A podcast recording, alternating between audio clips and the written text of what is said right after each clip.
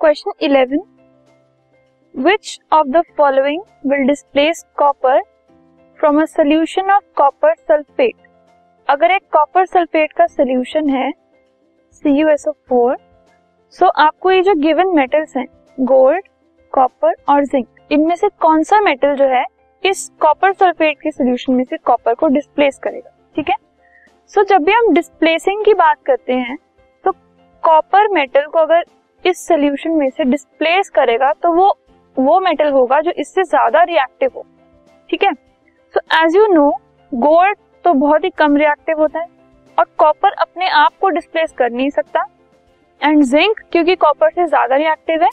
So out of the given metals सिर्फ़ zinc ऐसा metal है जो कि कॉपर को डिस्प्लेस कर सकता है from a solution of copper sulphate क्योंकि जिंक कॉपर से ज़्यादा रिएक्टिव है।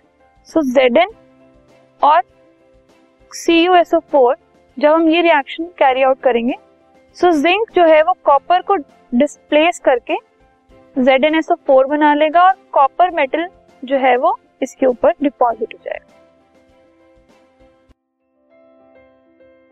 this podcast is brought you by Hub Hopper Shiksha Abhiyan अगर आपको ये पॉडकास्ट पसंद आया तो प्लीज़ लाइक शेयर और सब्सक्राइब करें और वीडियो क्लासेस के लिए शिक्षा अभियान के यूट्यूब चैनल पर जाएँ।